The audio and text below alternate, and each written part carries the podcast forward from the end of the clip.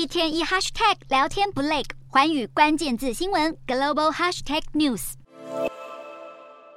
日前，美国驻日大使易曼纽在社区媒体 X 上大酸中国领导人习近平的手下频频失踪，宛如克里斯蒂小说情节。如今却被外媒爆出，拜登幕僚在近期告知易曼纽团队停止这种行径。不过，事实上，易曼纽的火爆脾气导致失言，早有不少前例。在易曼纽离别白宫的典礼上，前总统奥巴马用这个笑话调侃易曼纽，因为他时常对白宫职员爆粗口，早已恶名昭彰。而在他离开白宫，选上芝加哥市长后，依然一贯的火爆风格。当记者问到伊曼纽的小孩会不会就读公立学校时，伊曼纽明显感到被冒犯，于是，在访谈结束前直接离席走人。这样的强硬作风，也让环绕在他身边的负面新闻变得更难止火。例如，在他担任市长期间，一次关闭了四十九间小学和一间高中，饱受当地居民批评冷血、没有同情心。而在他任内，也传出芝加哥警察朝十七岁。非裔少年麦唐纳开十六枪的骇人事件，虽然开枪员警声称是为了阻止麦唐纳用刀攻击人才开枪，但却因为没有监视画面遭人质疑，芝加哥警界隐瞒实情。伊曼纽行事作风充满争议，因此在拜登提名他为驻日大使时，也遭到了不少批评。